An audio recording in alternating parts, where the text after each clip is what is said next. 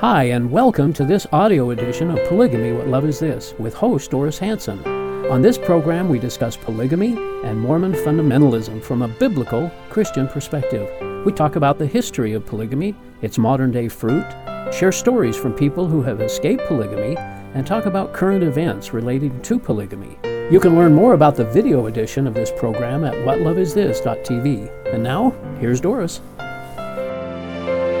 Welcome to our show tonight. This is Polygamy What Love Is This? And I am your host, Doris Hanson. We thank you for joining us and spending part of your evening with us. It's Thursday night, and so we're here again to discuss polygamy, both early Mormon polygamy as well as contemporary Mormon polygamy. But before we get started, I do have a couple of announcements that I would like to make. First of all, the Utah Partnerships for Christ and AM 820 Christian Radio is holding their annual Vision Banquet. There's going to be great food and there's going to be good speakers. And it's going to be next Thursday, a week from tonight, October 2nd, 2014, from 6 p.m. until 9 p.m. And it's going to be at Calvary Chapel uh, in Salt Lake City. The address is 460 West Century Drive in Salt Lake. It's just north of the 4500 South uh, just off the I 15 freeway. And to register, you can go to upfc.org. The guest speakers will be Alan Wright and also Lynn Wilder. Um, and she has been on our show a couple of times, and you'll love to hear them speaking and uh, good fellowship and good food. So make an appointment, uh, make it a point to go online and register for the banquet next week. Also, our second announcement is that Mill Creek Church in Holladay is planning revival meetings. We don't hear much about those anymore in our culture, but they are holding some revival meetings. They're going to be Friday, October 24th, and um, Saturday, October 25th, Sunday, October 26th. It'll be 7 p.m. on Friday, 4 p.m. on Saturday, and 10:45 a.m. on Sunday. And again, there will be some great speakers to um, to listen to. Revival is where Christians get together and collectively petition God to revive our individual hearts, empowering us to do the works He wants us to do. Of course, everyone is invited to come. We would love you to come and join and into the meetings. In in Second uh, Chronicles chapter seven verse fourteen, God promised, "If my people who are called by my name will humble themselves and pray and seek my face and turn from their wicked ways, then will I hear from heaven and will forgive their sin and will heal their land." That's what we're looking for for these meetings um, on in the last week of October. So please join us at Mill Creek Church as we seek His face and as we bask in His presence of love and grace. Well, tonight we have a very interesting show, and with our co host Earl Erskine Hi. here to help us along. This is very fascinating. It'd be interesting to to hear the response on this one. to hear the comments about it is quite shocking, yes. Uh, we're going to talk about the Kingston Polygamy Group and a particular article that was written about them a few years ago in the Rolling Stone magazine. And here is a copy of the magazine, the, the, the front cover of the magazine. It was um, released in June of 2011. The Kingston Clan is a nickname of the Kingston Polygamy Group, and it is the group in which I was born and raised. And J.O. Kingston was the leader. He was also called Ortell. Now, the leader of the Kingston group now is one of his sons, Paul Kingston, and another son, Daniel Kingston, has been in the news in years past for his be- abusive behavior towards uh, some of his wives and children. In 1998, Daniel Kingston took his 16 year old daughter into a barn where he beat her with his belt until she passed out. Now, this happened on a ranch in Box Elder County called the Washakie Ranch. And he beat her unmercifully, I think it was like 27 times, something like that, to punish her for running away from the forced polygamous marriage to her uncle, David Kingston, who already had over a dozen wives. And she was only 15 years old, I think. When she regained consciousness, Marianne climbed out a window and limped seven miles to a telephone where she finally could call 911 for help. And this incident opened up the Kingston Polygamy Group for public scrutiny and began a long and an, exhaustive investigation and ended up in court. David Kingston was tried and sentenced to serve four years in prison for, I believe it was incest. Her father, uh, Daniel, served 28 weeks in jail for felony child abuse. The plural marriages of the Kingston group are normal, normally very highly secretive. They perform their secret and sacred plural marriage ceremonies where the men are sealed for eternity to their plural wives. They follow the teachings of Joseph Smith regarding polygamy in section 132 of the Doctrine and Covenants. The Kingston clan is extremely wealthy, but the plural wives and their families are forced to live in pathetic poverty. In many cases, some of them actually live in uncivilized and unsafe conditions and housing. The group does as little as possible, sometimes nothing, to support the many wives and children who are the victims of their polygamous belief system. The wives, not the fathers, are expected to support themselves and their own children. Some of the men move their wives into low standard housing and then they'll charge rent to their own polygamous wives to live there. Rarely do they help with grocery expenses or clothing for their own children.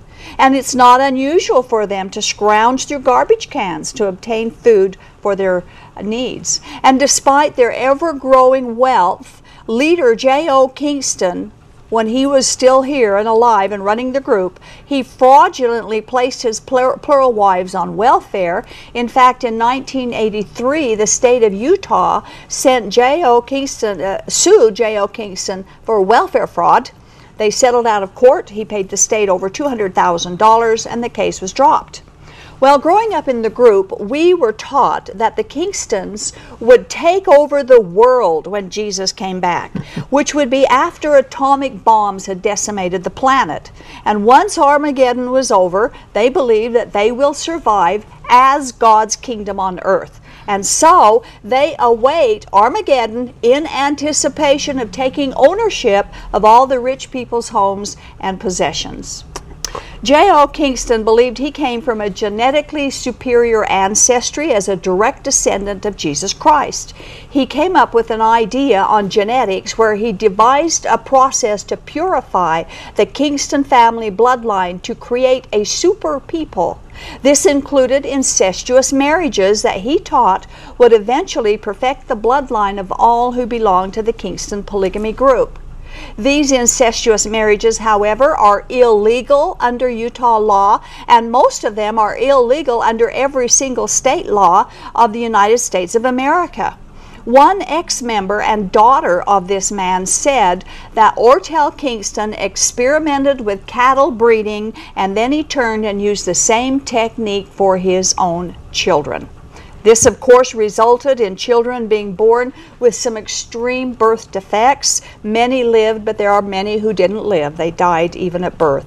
There were small heads. There were limbs, uh, babies born with limbs stuck together, or misplaced body parts, and sometimes missing body parts. Mental disorders have not been unusual for many births in the Kingston group. The Kingstons also introduced child marriages, which became a regular practice in the Kingston polygamous families. Girls coming into puberty were considered ready to become a plural wife. It was a great privilege to become a plural wife to a Kingston man, and it didn't matter if the girl and the male were uncle and niece, or half siblings, or cousins, or it didn't matter their relationship. They were married to each other anyway, so their bloodline could become pure.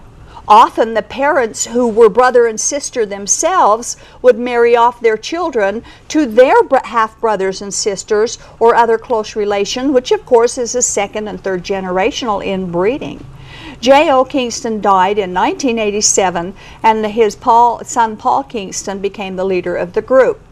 If the polygamous wives and children of this group, those who have been abused and neglected and exploited, would come out and tell their stories, every one of our viewers would gasp in unbelief because this truth is much stranger than any fiction.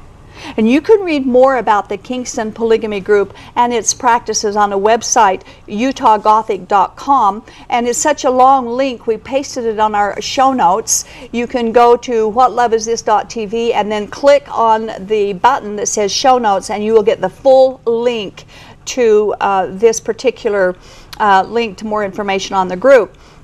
In fact, you can Google Kingston Polygamy Group and find out a lot more nauseating information about their practices.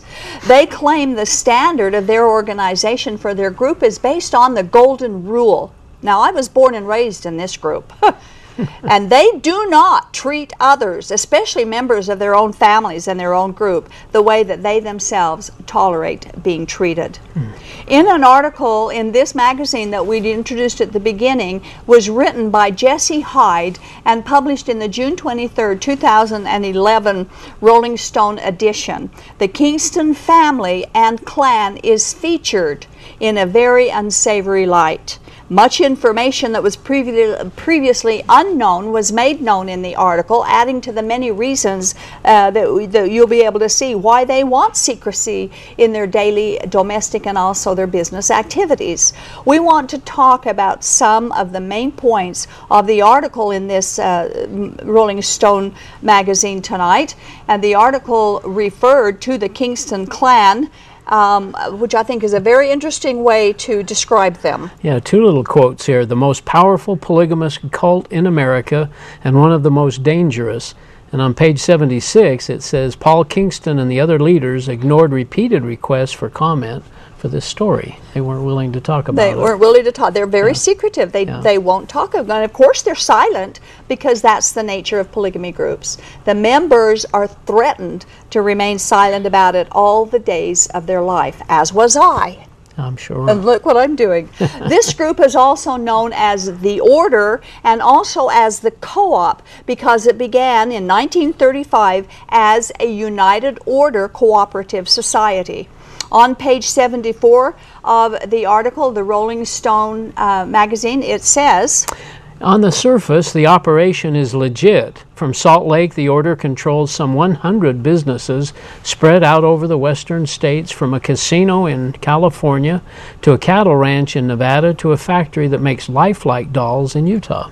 And so there's they, they say there's over 100 businesses. I yeah. would not be able to find all 100 businesses. I do know of many many businesses that they own, but but the, the I don't know all 100. What's interesting about the Kingston group is that they hire members from within the group to work in their businesses at almost slave labor labor requirements and conditions. The article didn't miss that aspect of the Kingston practices, and you're going to quote that part yes. of it. The cult exploits its members as virtual slave labor and hides profits from tax collectors. Children born into the clan make up much of the labor force. Girls, many of them teen brides, answer phones at the order's law office, bag groceries at its supermarket, or tend to the clan's many children.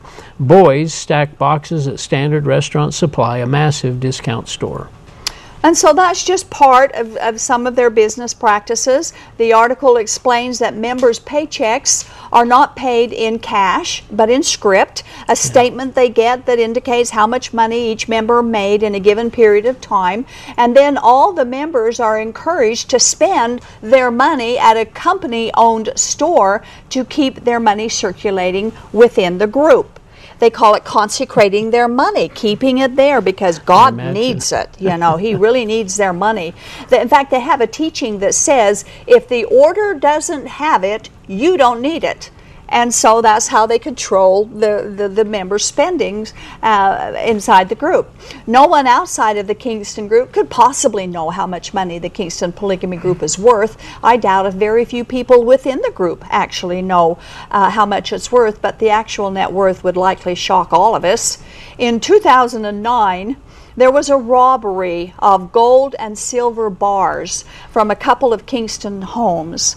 Now, the news uh, drew A little bit, but very little attention from from the local news media. I don't know I'm if you sure they remember. didn't. I don't remember it at all. I, I remember a little blip. Uh, but the Rolling Stone article was thorough enough Yes, to write about that robbery. And on page 76 of, of, of their magazine, of the article, in part, it goes like this Yeah, in the kitchen, he opened a closet and popped the hatch in the floor that led down to a dark, musty basement. There, stacked on the concrete floor, were crates filled with bars of silver. He snapped the padlock on the first crate and began stuffing the silver ingots into duffel bags, lugging them back out to the waiting car. By the time they sped away, they had made off with more than 80,000 in silver. Later that afternoon, in another house across town, a woman opened her closet to discover that a chest of gold coins worth as much as $5 million had vanished. In its place, someone had left a note. Thanks, it read. This didn't belong to you anyway. A little humor there. No, a little humor there, and and you know, it isn't funny. It's very. This is very serious. This is a sad situation, and I do vaguely remember the news coming on. I thought, oh my goodness, what's coming up now with the Kingstons? But you know, it just died, died down so quietly and so quickly. It, very little was ever said about it on the news media.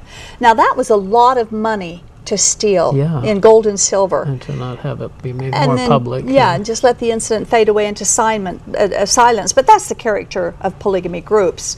One of the leader's many sons had walked away from the group a few years before. His name is Stephen, and his father was convinced that Stephen played some part in the robbery. Stephen is quoted in this article as saying, Oh, okay. I could boil down what they're about in three words money, sex, and power. They'll do what they need to do to defend what's theirs. And I believe that statement has proven to be true. Stephen started receiving threats, an anonymous phone call. His life was in danger. They believed that he had stolen the money and that they were sending someone to kill him. Like most children in the Kingston polygamy group, he wasn't told who his father was until he was old enough to keep their secrets. His father was pointed out to him as being Uncle Paul. That's what sad. happens. I know that's what happens. On page 76 of the magazine, we quote It says Paul had dozens of children, a brood that would eventually grow to around 300, and he obviously had a hard time telling them apart. 300 children. How could he? How could, Of course, he's got more now. If you had 300 then, and this is four years later. Stephen grew up on a cattle ranch near the Utah Idaho border called Washakie, which is the same place that his Yeah. brother Daniel, um, or his uncle Daniel, beat uh, his daughter. The ranch was not only a working ranch, but it was also a work camp for disobedient wives and rebellious children. And we quote about that from page 77 of the book, magazine. That discipline would rein in the boys, and that hard labor would make the girls more supplicant to their husbands back in the city. So if somebody did something wrong, if there was a disobedient wife, they'd send her up there, away from everybody, out in the middle of nowhere, and who knows what took Treat them, place. treat them pretty badly, I'm uh, sure. Bad stuff. Each Sunday, they drive an hour and a half south to Salt Lake City, where they held their church meetings, and his father would read from the Book of Mormon. They read from the Book of Mormon and teach about the history of their group and those who started the Kingston clan. Stephen's grandfather, Stephen's grandfather's brother founded the Kingston Polygamy Group, and his name was Eldon Kingston. Again, on page 77 of the article, we quote. Yeah, and this is the basic uh, problem with the whole situation, isn't it? Like other fundamentalists, he believed the Mormon church had lo- lost its divine authority when it renounced polygamy in 1890. So he persuaded three other families to join him in establishing their own sect.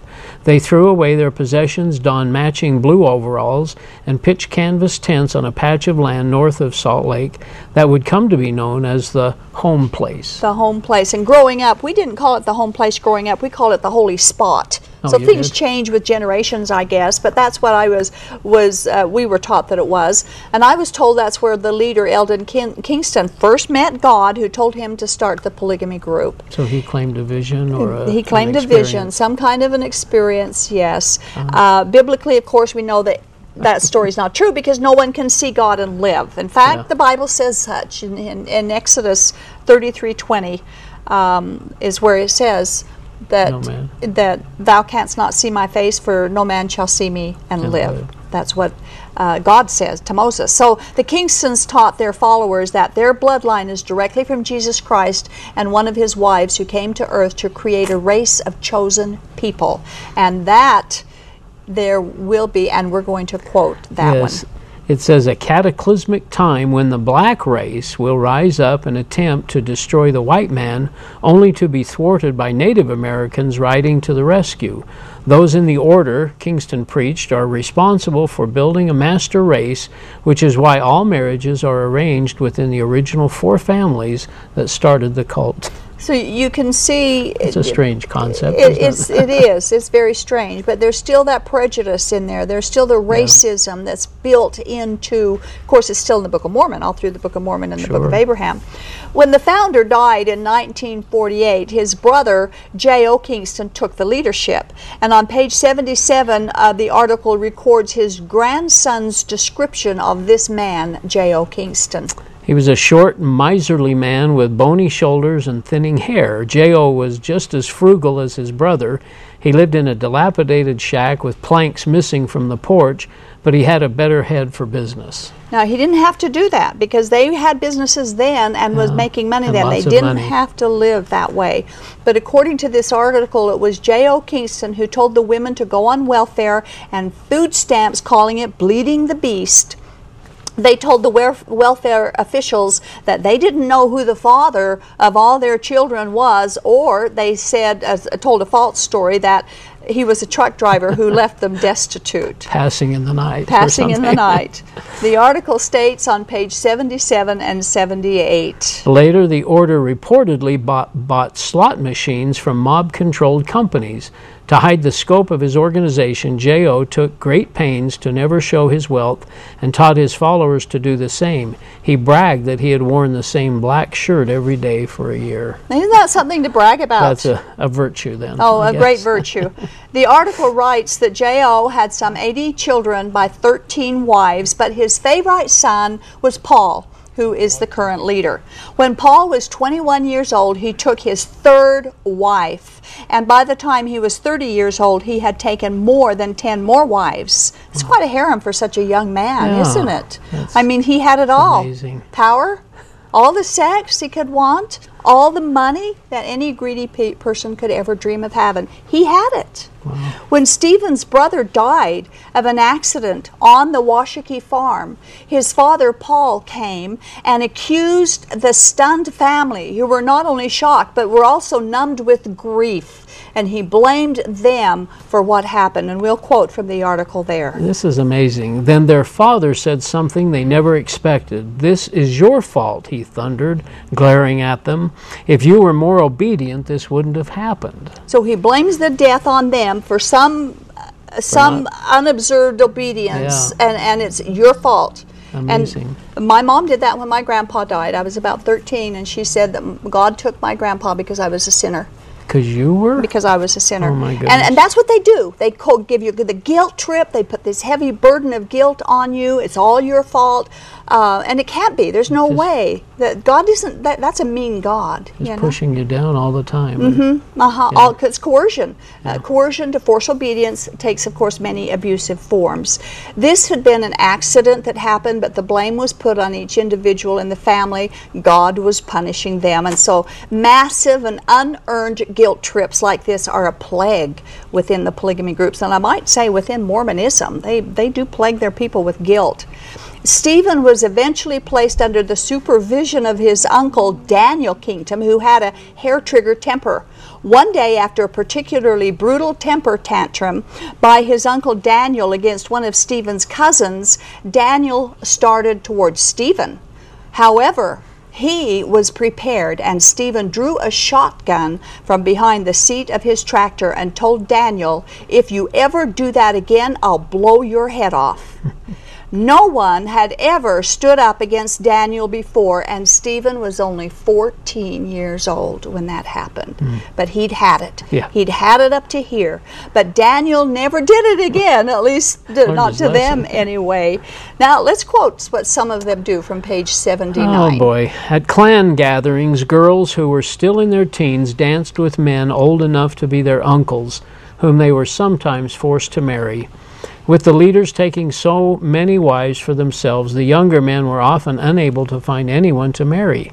Stephen's father seemed to marry a new girl every year, each one younger and prettier than the last. He slept with a different one each night and sometimes disappeared during lunch to have sex with a favorite. Incest is endemic in the clan, with uncles marrying much younger female relatives, and in 2003, police showed up at a barbecue and arrested a member for marrying his underage cousin. So that's just a little blip. Yeah. A little blip of part of the, the practices of the group. Um, Practically everything in, in the marriage practices are, are illegal with their incest and their polygamy and their underage brides. People in this group have been and are being abused and exploited by group leadership. And those who no longer believe in it also have great fear in leaving for fear of being shunned by their own families. And because members are forbidden to make friends outside the group, where can they find someone to trust to help them to leave and then to make it in the outside world? Many former members say after they get out that they were scared to death to leave. Yet none of them are sorry they're left once they're out and settled safely into their new life, completely out of the control and the intimidation and threats of the polygamous leadership. When Stephen, this is the this is the legacy of Joseph Smith. Yeah. When Stephen Scary. finally left, he got help from his brother and he moved in with him and hung out with his friends. They knew a lot about how the Kingston clan handled his money. They often visited one of their aunts who actually controlled the purse strings for the group, but very few people knew that this woman had a stash of silver hidden away in her home. And on November 26th of 2009, she discovered several crates of silver that she had stashed in her basement had been pried open. Some of the silver was gone, and someone had called the sheriff's office because suspicious activity of two teenage boys had been spotted in the area. So the aunts called one of the leader's Probably upset at wives that, huh? and told her she better check on the gold that she had stashed.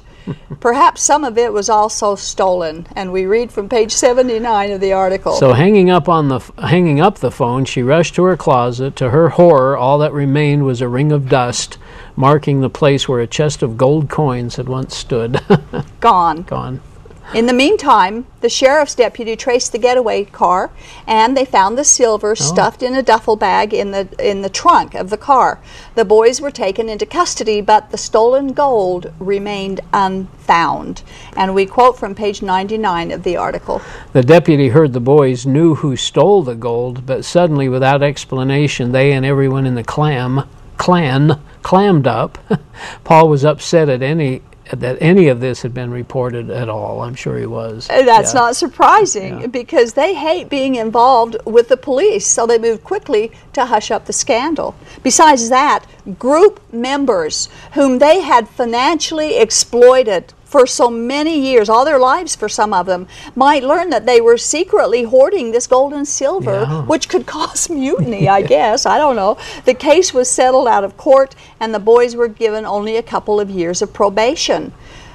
The article said, on the wrist, huh? yeah, yeah, yeah. That's about it. Yeah. And, and and when the article was written, the gold s- since then still had not been found, and I have not heard even today that they have fa- or have not found it. But some of them believe that it was the sons of the leader, Paul Kingston, and Stephen is one of those sons who were under suspicion, although he continued to deny he was part of it.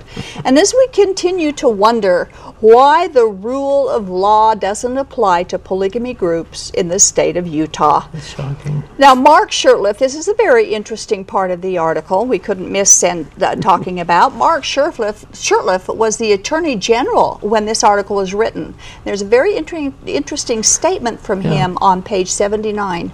Mark Shurtleff, the Utah Attorney General, has spent years investigating the clan, gathering birth certificates and genealogical data, and has come to believe that the cult is guilty of a long list of crimes, including child labor, tax evasion, welfare fraud, polygamy and the sanctioning of underage marriages to blood relatives. So far, however, despite Shurtleff's efforts, the insular and highly secretive nature of the order has prevented him from finding sufficient evidence to bring a case strong enough to dismantle the clan. Now you can see why they want to be so secretive Yeah. about everything. So once again, we present to our viewers the appalling practices of the Mormon fundamentalist polygamy groups. Why are they allowed to continue to function and why aren't these groups considered to be under the rule of law that the rest the of us are of us. under? They claim to be God's kingdom, but they don't follow God's laws either. For instance, God's Ten Commandments prohibits lying and stealing and committing adultery. Yet these polygamy groups will lie for the group. They call it lying for the Lord. They'll steal from the government through welfare and stamp fraud.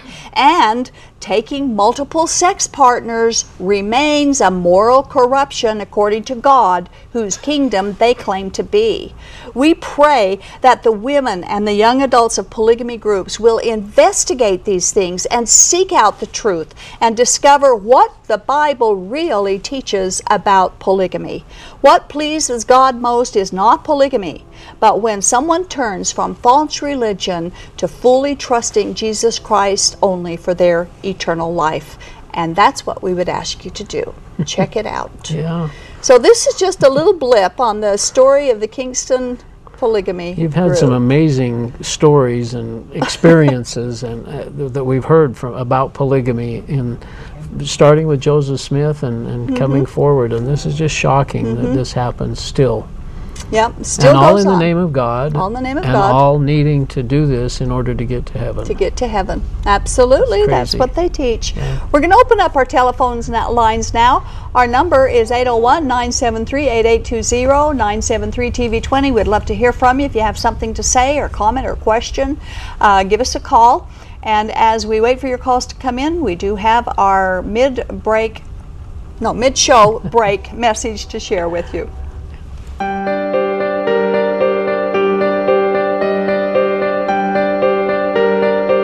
The night of my wedding was the saddest day of my life. Either you live polygamy or you're going to go to hell.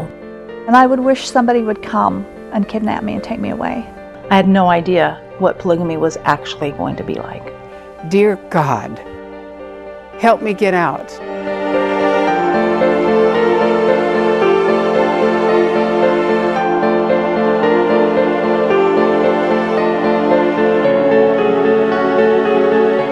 All these men did whatever they wanted to all these women in my life, and sometimes me. I was given as a third wife to a man that I'd hated since I was nine. And I couldn't do what I would think about it. I was born here in the land of the free, a slave in a polygamous cult, and my story is not unique. Tragically, too many heartbreaking stories are never made public and they remain untold. We are talking about tens of thousands of lives held captive by this cruel system of religious polygamy. And it is a living nightmare for those who want to get out and can't. I, like other polygamous children, did not have a choice in marriage. I had my free agency to do what I was told or suffer the consequences. That's not a choice. Polygamy forces young girls into marriage because the supply of women gets depleted quickly. They are treated and considered as commodities. I married our prophet, Joel LeBaron's younger brother, Verlan, when I was just past my 15th birthday. I became his sixth wife. He was 38. If the public was educated about what really goes on in polygamy, they would realize that these women are literally in bondage. I wanted to run, I wanted to leave. And by the time I really got the courage to leave, I found out I was pregnant and felt like I couldn't. And with each one that was born, I hated myself because I brought another child into slavery. I was now trapped. And uh, the bondage of my motherhood was now going to keep me there. And I would hold my baby and cry and tell her, What kind of a mommy have you got? You will be a slave all your life, just like me, and I brought you into this world. I prayed every day, Dear God, help me get out, but help me get out with my children. A Shield and Refuge ministry draws its mission from Isaiah 61 to bring good news to the afflicted, to bind up the brokenhearted, to proclaim liberty to the captives and freedom to the prisoners, and to declare the Lord's favor to those who have only heard of his anger and rejection. The challenge before us is to have a safe place for refugees to go. You can't even imagine how different my life would have been if that had existed for me. But we know that God has not called us to undertake this task alone. We need help. And He's putting together a team to make this facility a reality. We are calling this safe house the Hagar Home in honor of a young, helpless girl who fled polygamy thousands of years ago, and in recognition of the great God who saw her and cared for her and still sees and cares for polygamous refugees today. Then they too will be able to heal and grow strong and move forward in life with hope and confidence. Together, we can bring good news to those who suffer, gently calm those who live in fear, and declare freedom to those modern day Hagars of contemporary Mormon fundamentalism.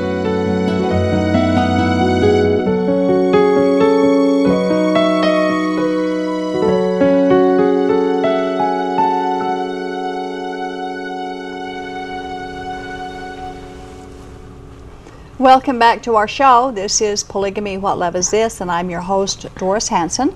And with our co host, Earl Hi. Erskine, we have been talking about the Rolling Stone article, uh, which has an, uh, an article in it about the Kingston Group, and it was written, um, the, the issue was June 23rd of 2011. And anyone who is interested enough to read the entire article can go to the rollingstone.com website for information on how to order past issues. Plus, there is a link to this particular article if you go to our website, whatloveisthis.tv, uh, on the screen, and you can click the, the show notes button and you can find the links that we've referred to on the show tonight. So um, the, I think they'll find the entire article Very extremely yeah. interesting. We didn't we didn't even touch all of the article. Of course, it was too long to be able to do it through the whole show, but that gives you an idea of it. Uh, so we do have our telephone lines open now. Our number is 801 973 8820. Give us a call if you have questions or comments about polygamy and about our show tonight. There is an off the air question. I'll let. Um, um, our, our co-host answer. The question is, do regular Salt Lake City LDS believe there will be polygamy in the hereafter? Yes, we do. Yeah. Do we- they teach it loud and clear? Or Well, I don't wouldn't say loud and clear, but that's the purpose of. Um, I mean, to become gods, we're going to have to have a lot of wives in order to populate our Earth or our planet. Um, we know that uh, even so, the general authorities marry and are sealed to, to more than one wife, and it's. Uh, I, I know that uh, the concept in Section 132 tells us, and my wife used this a lot, that she would have be able to refuse. Uh, my taking more wives. So we kind of had that. She had that in the back of her mind that she could at least say no, that no, I couldn't take more wives. But that's the concept that. And we just figured we'd understand it when we got on the other side. Mm-hmm. But yes, they, they believe and, that. and that, that, that you just said is the law of Sarah, which the polygamy Yes. groups call the law of Sarah. But you didn't read Section 132 very carefully. Ask Carla to read it because it says that the wife has the right to say no. But if she says no, she is breaking the covenant and she will be destroyed and he can go ahead and marry anyway because that's what he's supposed to do. and that's what Emma was told as well. Yeah, if you don't Mm-hmm. Yeah. accept the ones that Joseph was taken, that Yeah. should be destroyed.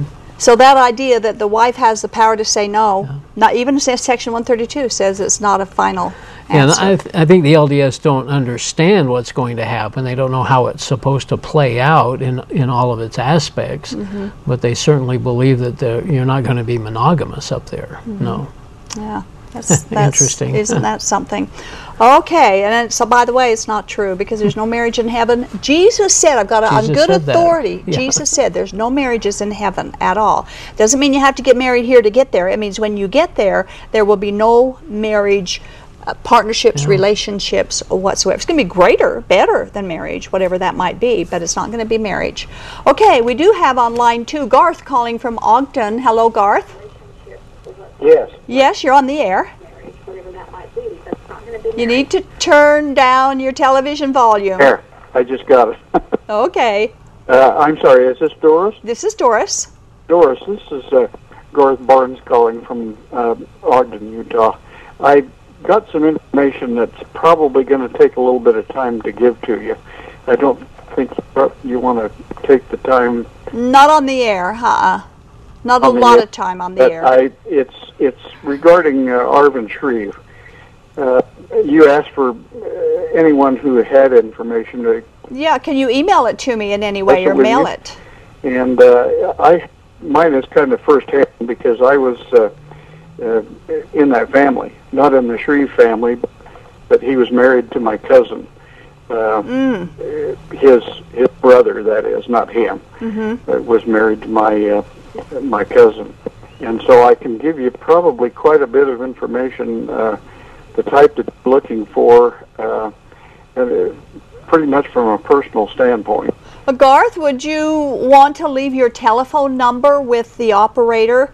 I will and do that. I can give you a call, and then maybe we can uh, talk about it over the phone. I can get some good information. I will do that at your convenience. Yeah, just give me a call, and I will relate to you at least what information I have on the subject. Okay, now don't hang up. Just stay on the line. I'll hang up, and then the operator will pick up the line and get your phone number.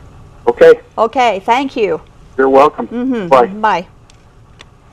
That'd be. Information you're looking for? Well, somebody had called and asked about the Shreeve, and it was Oh. kind of a really messy thing that happened a few years ago up in Brig or up in Ogden, and it is something we could do a show on. It's kind of ugly like this that we just did tonight. When we deal with polygamy, we deal with ugly stuff. So sorry, but that's the way it is. But anyway, it could be make for an interesting show if we can get and gather enough information together. Okay, um, we had a call, but it looks like it's gone. So Yeah. maybe something happened. But anyway, right now let let let's talk uh, about the question: Should religions own businesses? That's an interesting idea, isn't it? It is. Um, all the polygamy groups own. They own and operate many businesses. They're all of them. Well, all of the the FLDS, the Allred Group, the Kingston Group. Yeah. They all have a lot of money because they own and operate businesses. The LDS Church owns a many, many, many, for-profit businesses. So I guess the question would be when did Jesus ever set the example or teach that his church should be involved in for profit business ventures?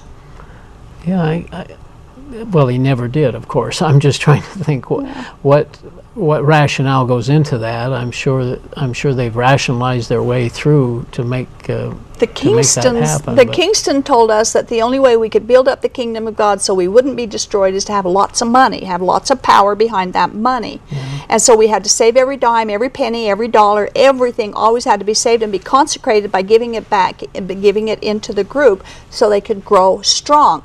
But I think God's almighty. Yeah, Yeah, he doesn't need a puny little polygamy group here on the earth. In fact, Jesus said his kingdom's not of this world. And in heaven, the streets are paved with gold, Yeah, which means it's, any of this it's us. equal to, to asphalt up there. So Yeah. money is nothing to God. yeah. Uh, the Kingston Group is said to be worth at least $300 million, but I doubt anybody really knows how much they're worth except for a few of the, of the few.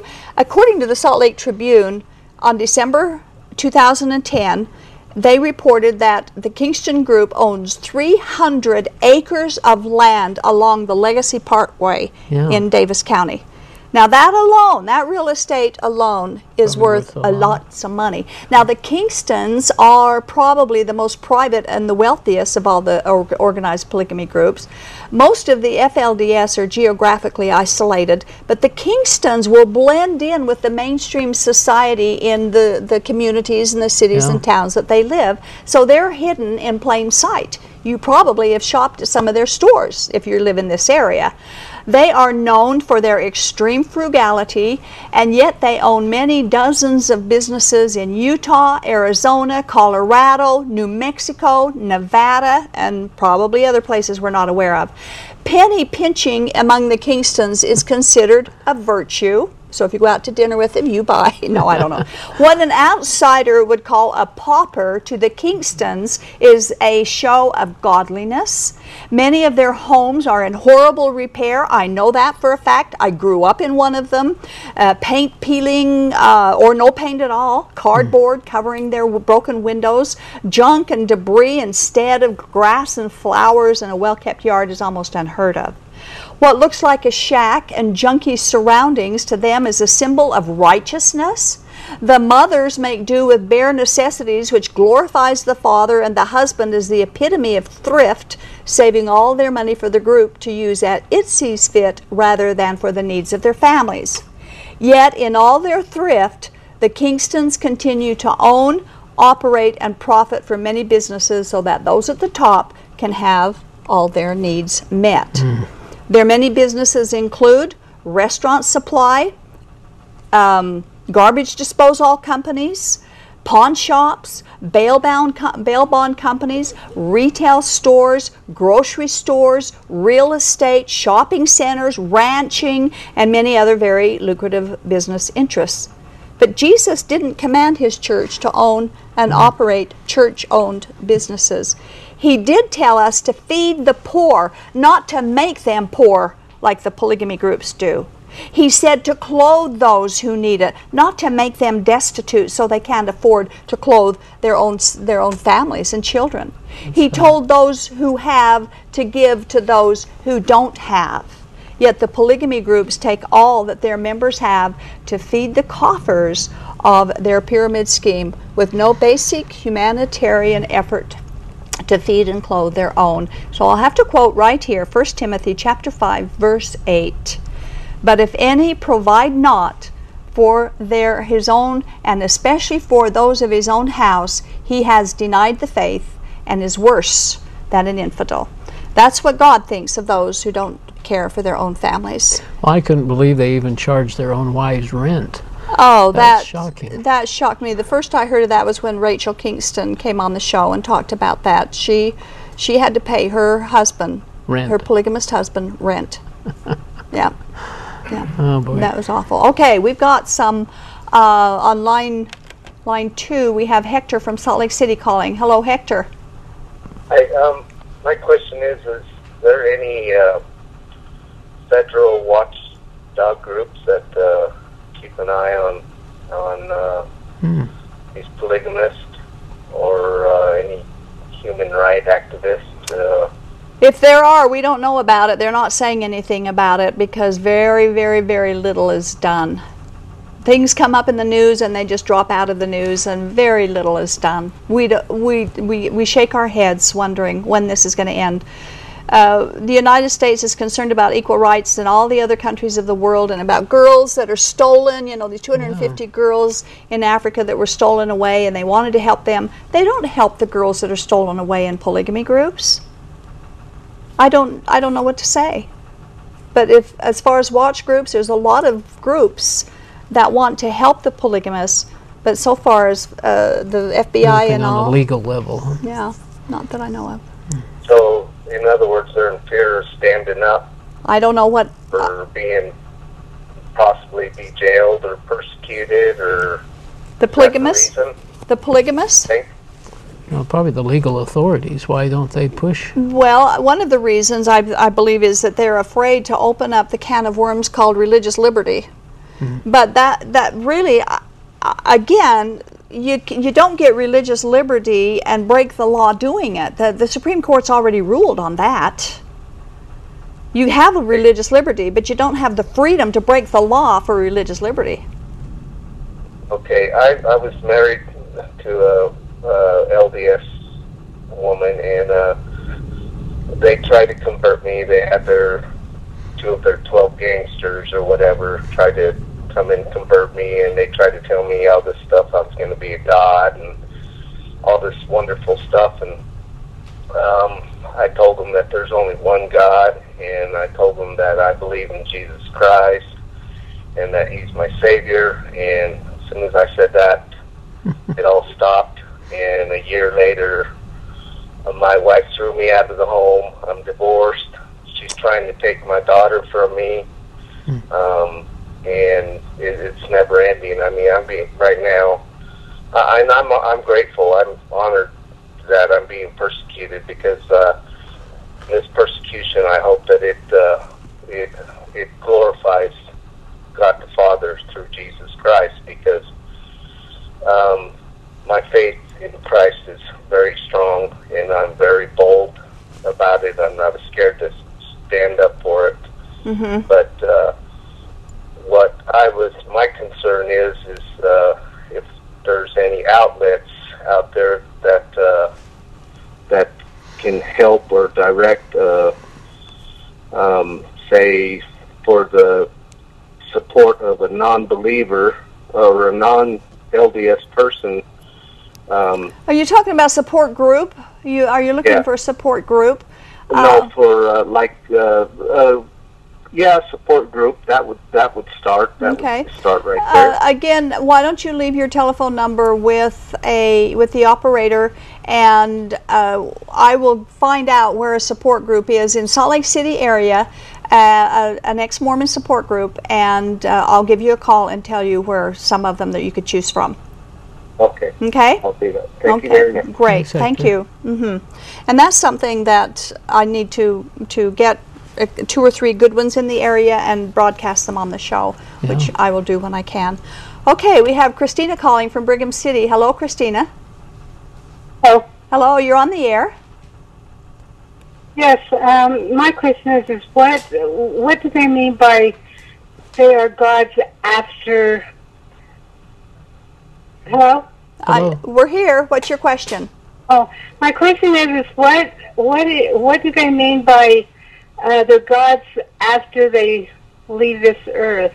I mean, and if the if the Mormons don't believe in polygamy, why do they, you know, think they're going to become gods? Or I don't understand the God thing. Well, it's it's kind of a, a puzzle, but we'll we'll address it as, as much as we can off the air. Thanks for your call. Um, first of all, Joseph Smith and Brigham Young both taught that if we want to become gods, we must live polygamy. That was Yeah. part of the polygamy doctrine. Um, when we die, there's a judgment, and the Mormon Mormonism teaches that that judgment will determine w- if we did all the right things, we would be exalted into celestial glory, and then from that point we would progress to become a god. Right? Yeah, the, the concept is that we're in an eternal progression. That we're, we've never not existed, we just move forward, and that we eventually progress Uh, as we keep the commandments and do what we're supposed to, go through the temple, be married for time and all eternity, that we can eventually, as you say, get to the top of the celestial kingdom, and that's where. At some point, we become a god. I, I always laughed or joked to myself. I didn't know it was a graduation kind of a thing, or just one morning I would wake up and I would know I was God, or I didn't know Your- how that worked. But that's the part of the progression, and, and that's the purpose of LDS temples and Uh-huh. so marriage. Uh, and then, as a god, then you take additional wives because you need to populate your planets. Right, and so becoming a god, you get a planet. Right. And, and we were taught that that you had to have all those wives down here, and if you had three wives, you'd get three planets. If you had ten Oh. wives, you get ten planets. Oh. If you had thirty wives, Warren Jeffs has eighty wives, he'd get eighty planets. So he's a mighty god. Oh. See. And that's the that's what we were taught. Everybody's taught a little bit different, but that's what we were taught. So I hope that answers our caller's pr- question that they believe that we can become gods. Um, very quickly, uh, very quickly, Scott from Bountiful, can you are you Yes.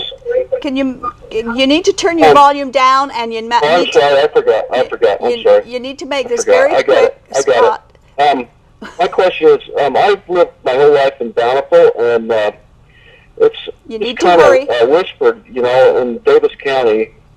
Uh, Scott, you need to make this own this, The polygamists own that, and uh, I kind of, but it never says Kingston Group or anything, you know. And I, I'm wondering if it's the mainstream church that kind of they don't want to bring it up either because it's kind of their their little secret, so they don't really publicize it either. Yeah.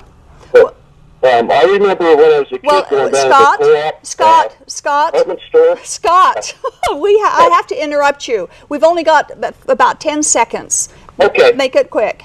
Well, if you could just answer Quickly. if, uh, if there's a lot in Davis County. If there's a, a lot in Davis County. Okay, yes. The, the, actually, the, the Kingston group is called the Davis County Co-op. The Davis County Cooperative Society is its legal name. And yes, they did have the co-op department store in Bountiful. Uh, there are a lot of people from the Kingston group do live up there, but they are blended into society, and they could be your next door neighbor, and you probably wouldn't know it. Uh, I hope that answered your question, but I was raised in Davis County in Kaysville. So thanks again for I'm happy to be here for and share. being here tonight. and um, closing comments: the polygamy groups are uh, they all claim to be God's kingdom on planet Earth, and they all claim that they are obeying God's will as they cheat their members in their united order schemes, and they cheat their wives and their children from having what God intended them to have, their own personal husband and father. The Mormons brag because Joseph Smith didn't have any children from his 33 plural wives, and yet having children was the very reason given for plural marriage. Brigham Young once saw a nice, well mannered 10 year old boy whom he did not even know or recognize as being his own son. A local polygamous leader has so many children from so many wives, he has had to ask specific wives if a particular child is hers or from another mother. Other polygamists deny their own children as being theirs for fear they'll be found out. And still more polygamists marry their own brothers and sisters and nieces and cousins. And tragically, they all claim this is God's command, but they don't have a clue who God really is. A huge percentage of escapees from polygamy groups have been abused in many different ways, and many of them have been sexually abused, and yet they all claim they're God's kingdom. Where is the disconnect here? They can lie and they can be deceitful and, and, and they claim they're God's kingdom. God's people don't treat each other like that. God has prohibited polygamy, which means it can never be the right thing to do ever. And besides all that, Jesus Christ is our Savior not polygamy. And salvation is based on His works, not on any works of our own. Believing in and trusting in Jesus Christ for our salvation is the only answer for eternal life, not polygamy. Thank you for watching, and good night. This has been the audio podcast edition of Polygamy What Love Is This? This program is a production of a Shield and Refuge Ministry and Main Street Church of Brigham City. You can view current and past video episodes as well as download audio episodes of this program at whatloveisthis.tv. If you or someone you know is in need of assistance in leaving a polygamous situation, please contact us. We are here to help. All of our contact information can be found at shieldandrefuge.org or call us at 877 425 9993.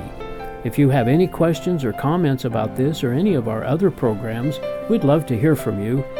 Write us at email at whatloveisthis.tv. Thanks for listening, and we hope you'll join us again.